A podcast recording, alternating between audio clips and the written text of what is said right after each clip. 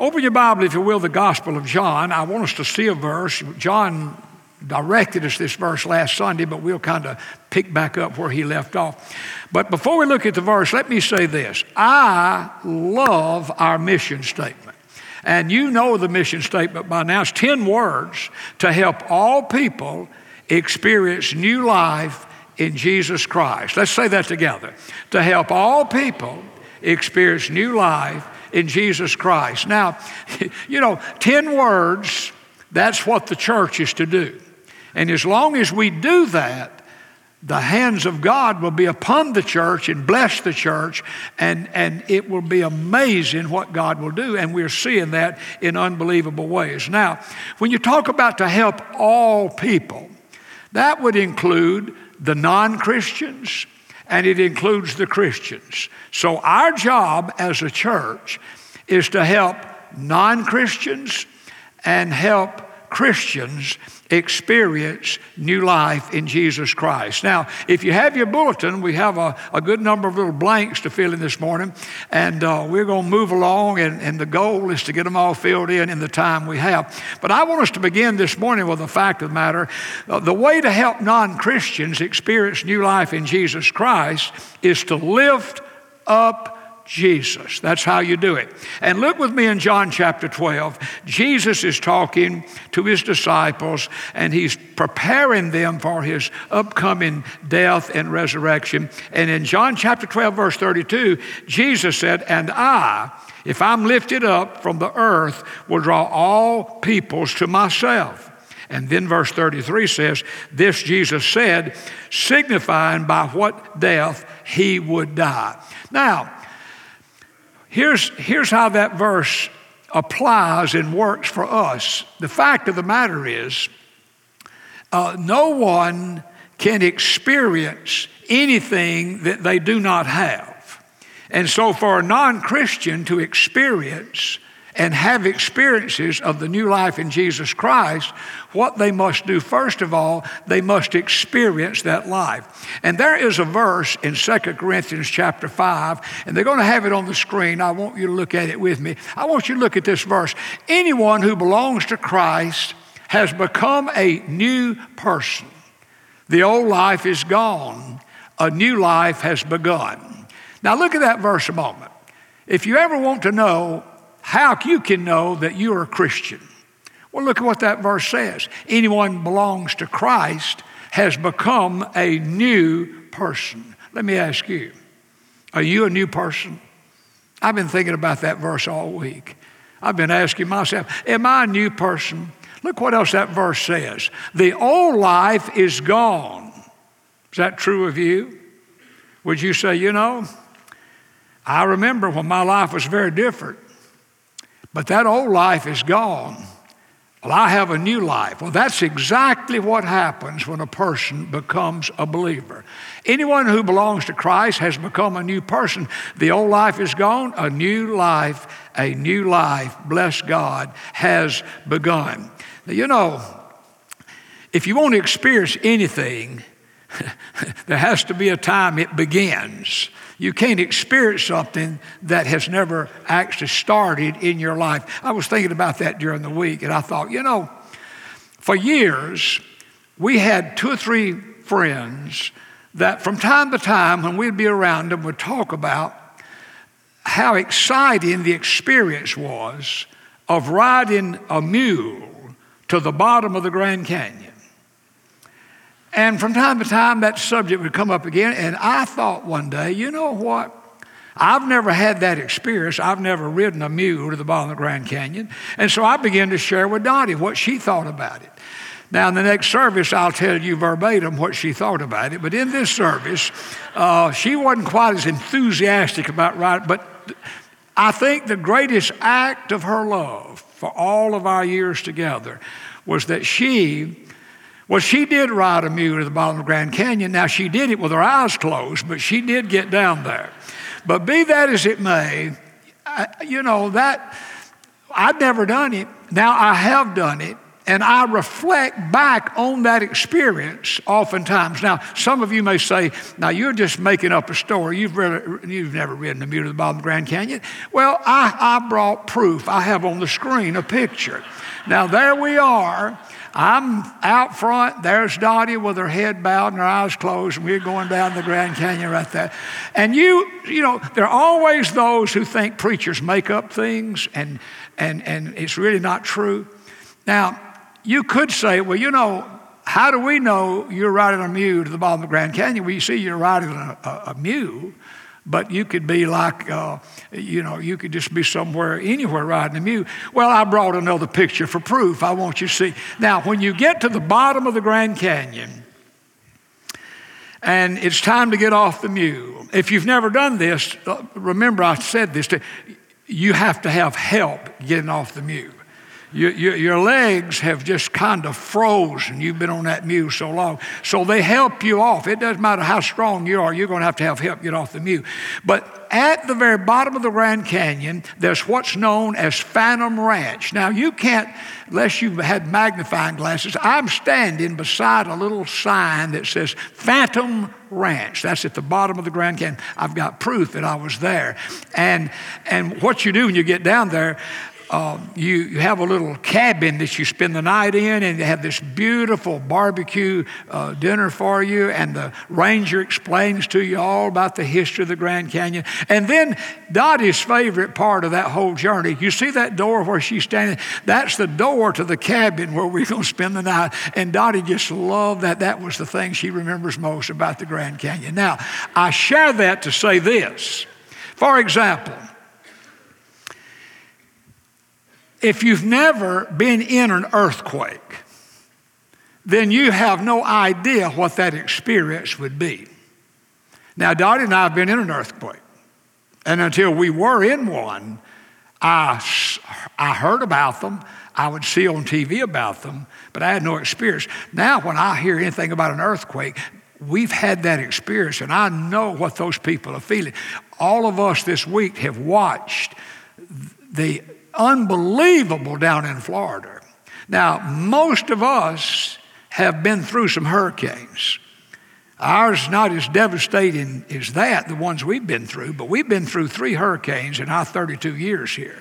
And, you know, I I, I still, when, when I hear about a hurricane, I remember that experience. That experience becomes real. But now if someone's out here somewhere and they've never been through an earthquake or they've never been through a, a hurricane, and they hear somewhere in the world there's an earthquake, well, they're sorry there's an earthquake, but, you know, they don't feel anything. Well, it's the same way with being a Christian. If a person has never experienced new life in Jesus Christ, they have nothing to experience.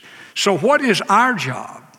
Our job is to help all people experience new life in Jesus Christ. And how do we do that? We do that by lifting up Jesus. And there are multitudes of ways we can do that. For example, those in the that we'll be sending money to this week from Texas Baptist, they not only will be meeting physical needs that people have. They're trying to help them just kind of start over the best they can at this point. But they'll be also giving out tracts. They'll be praying with people. They'll be sharing about Christ as they have opportunity. And they'll be planting seeds. And so that, that's just one of the ways. There's so many wonderful other ways, but we thank the Lord for that. Now, the way to help Christians to grow spiritually, you say, well, how do you do that? Very simply. You build them up spiritually. You build them up spiritually. And, you know, in some ways, this may sound uh, kind of like it's not true, but it is. But in some ways, it's easier to help a non-Christian become a Christian than it is to help Christians to grow spiritually in their own life. Now, you would not think that would be true, but it is true. And I want to, I want, I'll just mention two or three reasons it's true. Uh, one, one of the reasons it's true is that salvation is a one-time event, but spiritual growth is a process. You became a Christian It was a one-time event.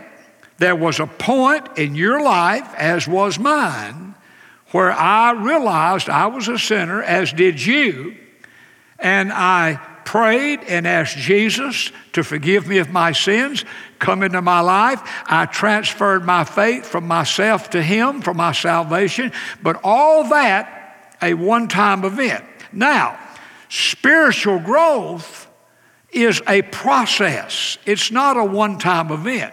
So it's really easier when the Holy Spirit convicts a person to have a non-believer, a non-Christian, become a Christian than it is to help Christian people to grow in their spiritual life. Now, there's a second reason that's true, and it will be true for some of you this morning. In fact, I fear it's true for most of us in this room and that watch.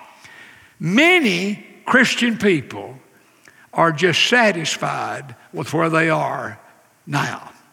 They are. They're saved. They, based on what Scripture teaches, they know one day they'll go to heaven. And they just really are at rest in Zion. They are not really any more knowledgeable about the things of God now than we're back yonder sometime. They're just content. It's so easy to be content in life spiritually where we are. And I don't think we realize it's even happening, but it does happen. And it makes it very difficult. It makes it very challenging. And then a third reason that uh, there are others, but a third reason I mentioned this morning, we're talking about helping Christians grow spiritually. Okay. They're at various, they're at various points in the journey. So if you say, well, what we're going to do, we're going to have a class. And we're going to get everybody that wants to grow spiritually that's a Christian to come to this class. Well, when you get in the room, no matter what size the room, if I said one morning, I'm just going to give a one, two, three, four, five, six, seven, eight, nine, ten things all Christians can do to grow spiritually. The problem is some are very, very new Christians. Others have been Christians a long time. For example, now, folks, listen to this. And I say this, give God total glory because only He can do it. In the past two Sundays, in this room, there have been fifty people saved. Praise God. Interestingly, it was twenty-five one Sunday, last Sunday, and twenty-five the previous Sunday. Now, we don't know how many more people were saved, but we do know fifty people in two Sundays. All right, now you think about that a moment. Last Sunday, twenty-five people made their decisions for Christ. Now that means that those twenty-five people are one-week-old Christians. Now the previous Sunday, twenty-five that Sunday, that means that twenty-five, they're now two-week-old Christians. Now in the room today, think when you became a Christian. Subtract that from your present age, and there are all kinds of numbers floating around the room. For example, in my case, I became a Christian when I was seven years of age, really about seven and a half years of age. Okay, now that means that I am a seventy-four-year-old Christian. Now, some of you that half listen to me preach, I didn't say I'm seventy-four. I'm eighty-one. Well, I don't really think I am. I think the birth certificate's all fouled up. But anyway, that's what the records show. But here's, the, here's what is true. For, I, I have been a believer seventy-four years. Now, that doesn't make me more spiritual than the one that's been a believer for a day or a week or two weeks or whatever. It is just what it is. But I'm making a point that's a very valid point. When you start trying to help a group of believers to grow spiritually and you're going to have some formula to do it, the problem is one shoe size does not fit all feet. Could I have an amen to that? And it is a very, very challenging thing, which leads me back to what I said. It's easier, it really is, to share Christ and get a non-believer, if the Holy Spirit's convicting that person, to become a Christian than is to gather together with a group of believers and say, now, hey, folks, what we want to do, We want to all grow spiritually, and here's the one, two, three through ten things you do. It doesn't work quite that easily. It doesn't work quite that well. Now, the question is, whose job is it to help Christians to grow spiritually? Quickly, I answer, number one, the Bible's very clear about this. Parents, you might jot this scripture down in Deuteronomy chapter four and in Deuteronomy chapter six. The Word of God says that parents are to tell their children and their grandchildren about the things that God has done. And so what a blessed thing it is. Wednesday night, a week ago, at the end of the service, in fact, we had dismissed, a man comes to me down at the front, and he has his little daughter with him. And he said, "Pastor, my daughter needs to talk to you." And what she wanted to talk about, she wanted to tell me that she had prayed and trusted Jesus.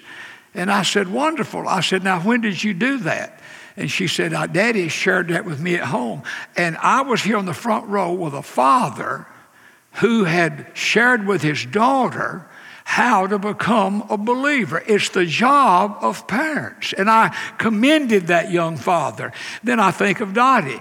Her, her father led her to the Lord. Many of you, you, you're the ones that help your child or children to maybe actually come to know the Lord. Now, that father just wanted me to kind of go over what he had explained to her and pray with his daughter and give her assurance. I think it's what he really wanted. And I think she's being baptized next Sunday, and I look so very forward to seeing that. But it's the job of parents. But not only that, it's the job of the church. It is the church's job. Look with me, you're in John. Turn back to Matthew, the last chapter, Matthew chapter twenty-eight. And you know the verses, but mark them if you have them not marked. In Matthew twenty-eight, Jesus gave instructions to the church. He said, "Go therefore and make all disciples, make disciples of all nations, baptize them in the name of the Father, the Son, and the Holy Spirit, teaching them." He told them to do what? Make disciples. And then he said, "Teach them to observe all things that I have commanded." So it is the church's job to teach all these new believers, all believers, to grow in their spiritual life. Now, this whole idea of discipleship, you know, that's just kind of a, a, a like a, it's a Bible word, a church word. It, it just means to help people to grow and become more like Jesus. That's what discipleship's all about. Now, historically, Baptists have been strong on missions and evangelism, and rightly so. That's what we're to do. But churches that are strong on discipleship, generally speaking, are weaker in missions and evangelism. That's always what I'm trying to discern when we're bringing a staff member in, like, especially in the student ministry. There are some student ministers, their whole deal is discipleship. They're going to get them about eight or ten in their little holy huddle, and they're going to grow them in the Lord. Now, while they do that, they don't lead anybody to Jesus. And that's, that, that ministry never really goes very far. Then there are others in student ministry. Their whole deal is, you know, get everybody saved and teach them nothing.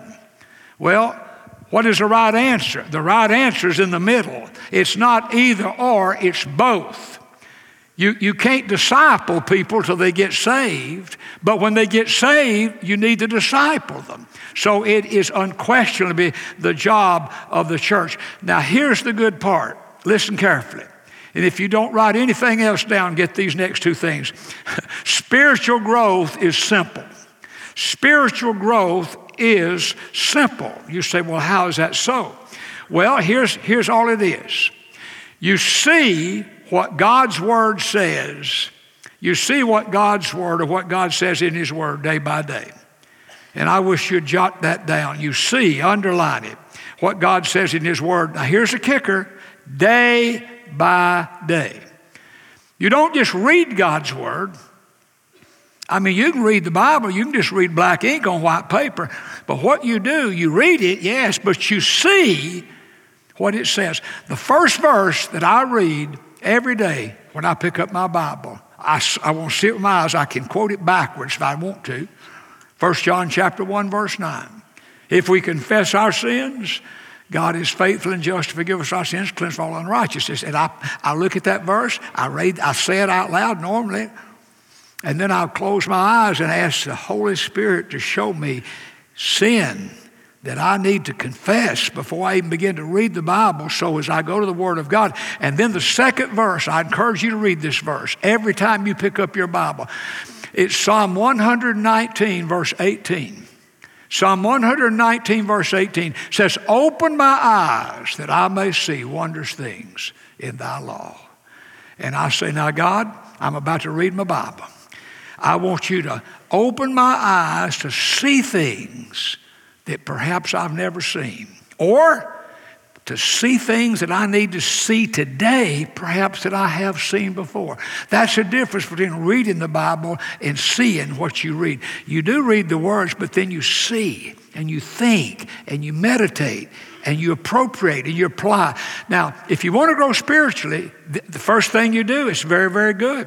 You, you, just, you just simply, you see what God says in His Word day by day. And then number two, you obey what God says in His Word. Now look, day by day. That's it. I mean, I mean folks, you, if you want to grow spiritually, you just see what God says in His Word day by day. You obey what God says in His Word day by day. And when you do that, then you're on the road to being more what God means you to be. Now, you know, this whole deal about, about spiritual growth, the daily time with God and His Word produces some things, and I want to just hit them very quickly. First of all, a daily time with God. Now, hear that word daily, a daily time with God. Let me say it again, a daily time with God. Folks, if the only time you pick up your Bible and read it's on Sunday, I, I thank you for coming on Sunday. I thank you for reading your Bible, but you're never going to grow very much spiritually. I mean, it'd be like just having a, a treadmill in your house, and you just look at it. A bicycle in your living or your bedroom, you just, you just, you know, you hang your clothes on it and look at it. Well, I mean, you, you can get your treadmill in every corner and every room in your house. You finally, if you, you're going to have to get on the, you just can't just look at it. You know, you, you, you, you have to daily, it's a, the same thing here about spiritual growth. It's a daily, and see, it'll be the hardest thing you ever do because the devil doesn't want you to do it. The devil does not want you to do it. It's easier, I guarantee this, it's easier to get a Christian to tithe than it is to get people to be consistent day by day by day reading their Bible. It's because the enemy, it's not that we don't love the Bible, there's just going to be so many things, so many distractions, so much to do that as much as we want to, somehow we can't figure out how to add an hour to the day. And it can't be done. God didn't make it that way. We have to reorganize what we do in the day.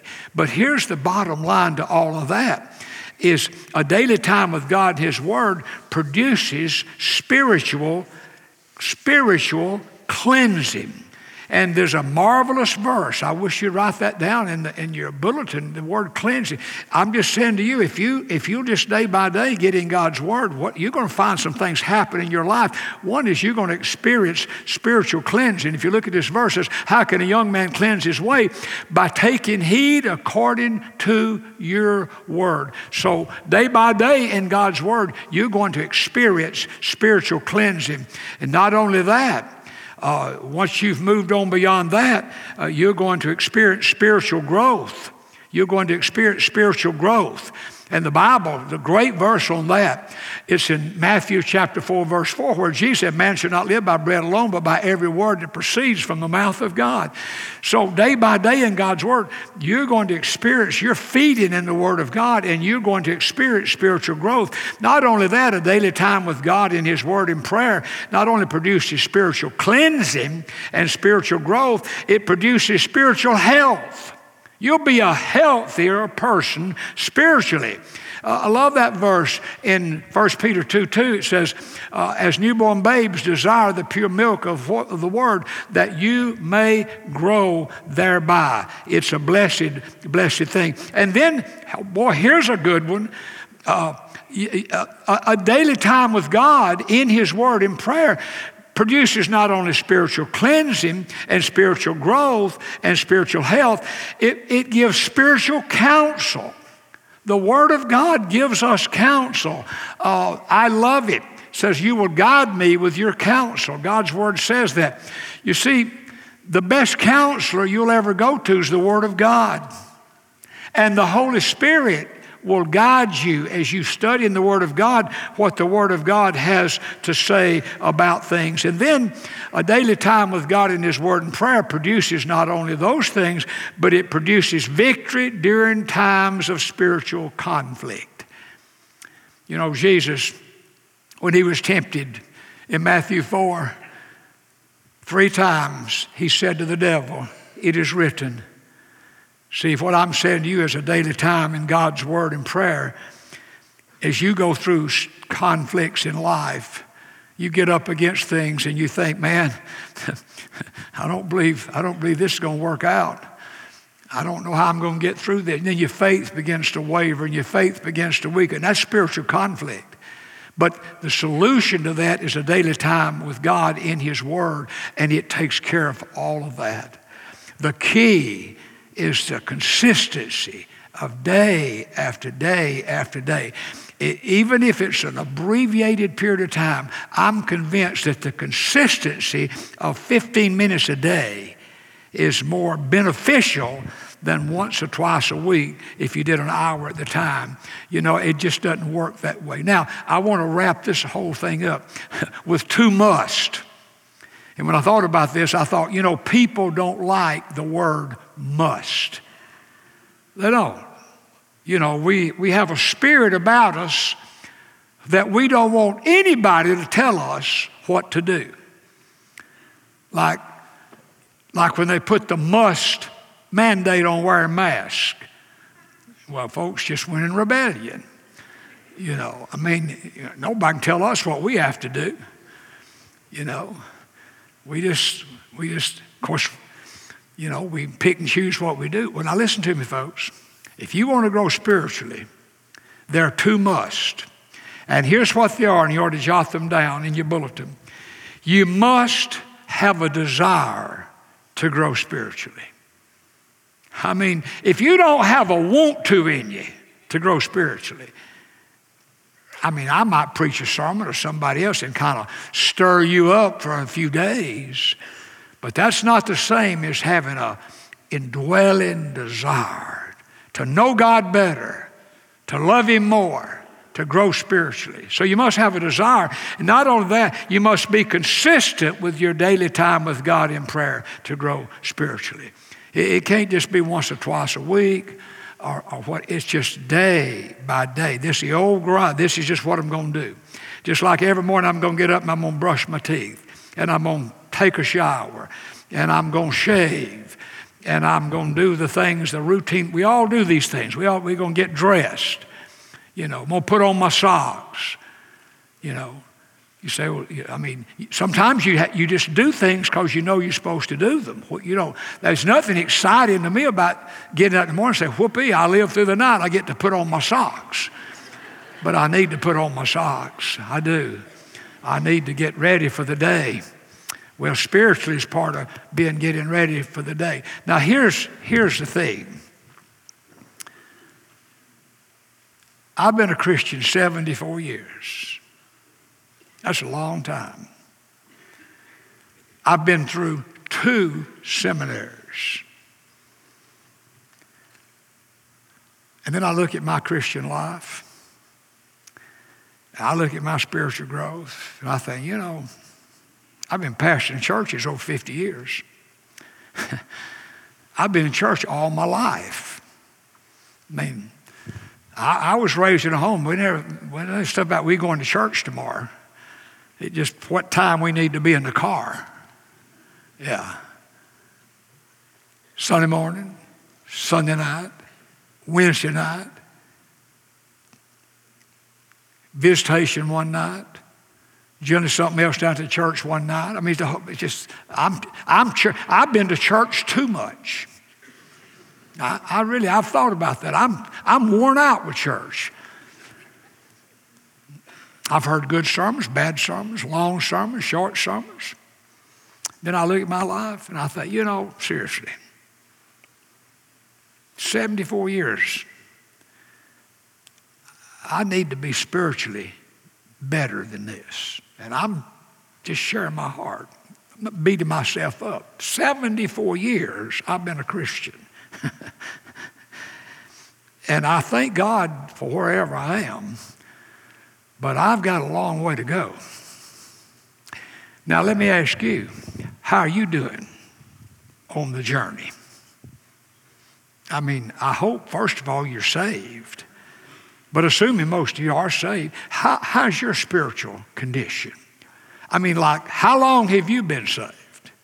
Would you say that you're, you really are growing spiritually, or have you just kind of stagnated? It's easy to do. Just a little neglect here and a little neglect yonder. And I'll tell you what you'll do. You'll dry up. You'll dry up spiritually.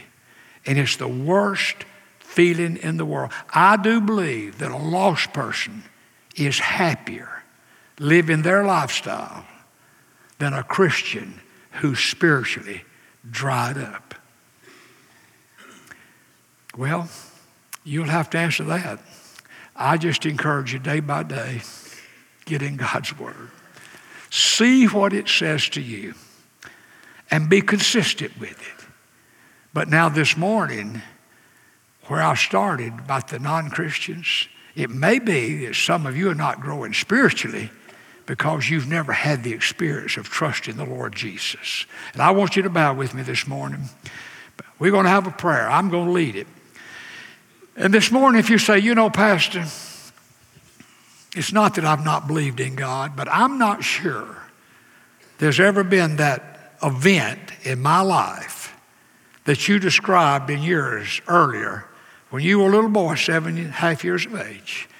There was that one-time event where you realized that you were a sinner and you needed Jesus to forgive you of your sins, come into your life, make you a Christian.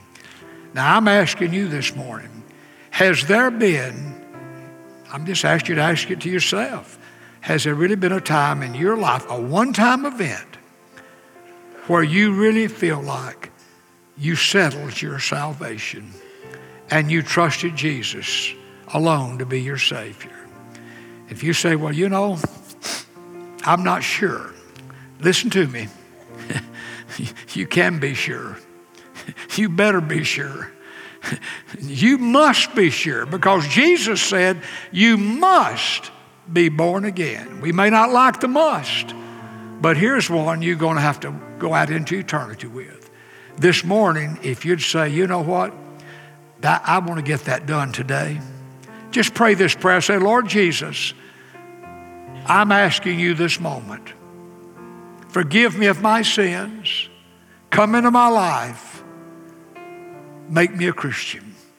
I trust you, Jesus, to save me. I thank you today, God. I've not only settled my salvation, I've settled my entire eternity. In Jesus' name.